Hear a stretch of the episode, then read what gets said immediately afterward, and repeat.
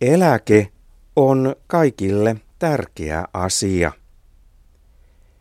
Kun ihminen on tarpeeksi vanha, hänen ei tarvitse enää tehdä työtä. Hän saa eläkerahaa eli eläkettä. Nykyään ihminen voi saada eläkettä kun hän on vähintään 63 vuotta vanha. Mutta eläkeikä nousee.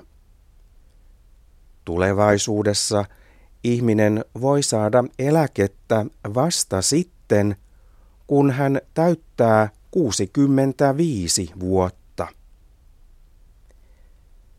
Eläkeikä nousee melkein kaikilla.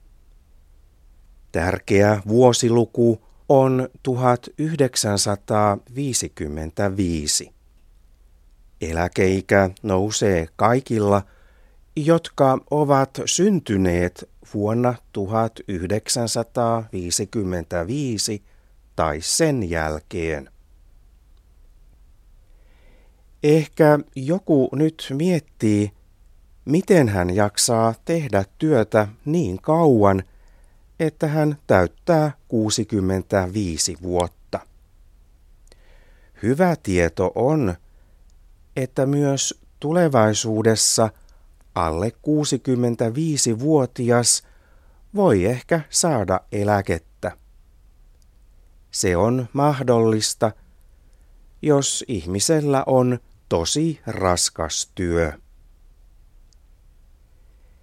Eläkeikä nousee – koska muuten eläkerahat loppuvat. Tulevaisuudessa on paljon vanhoja ihmisiä, jotka tarvitsevat eläkettä.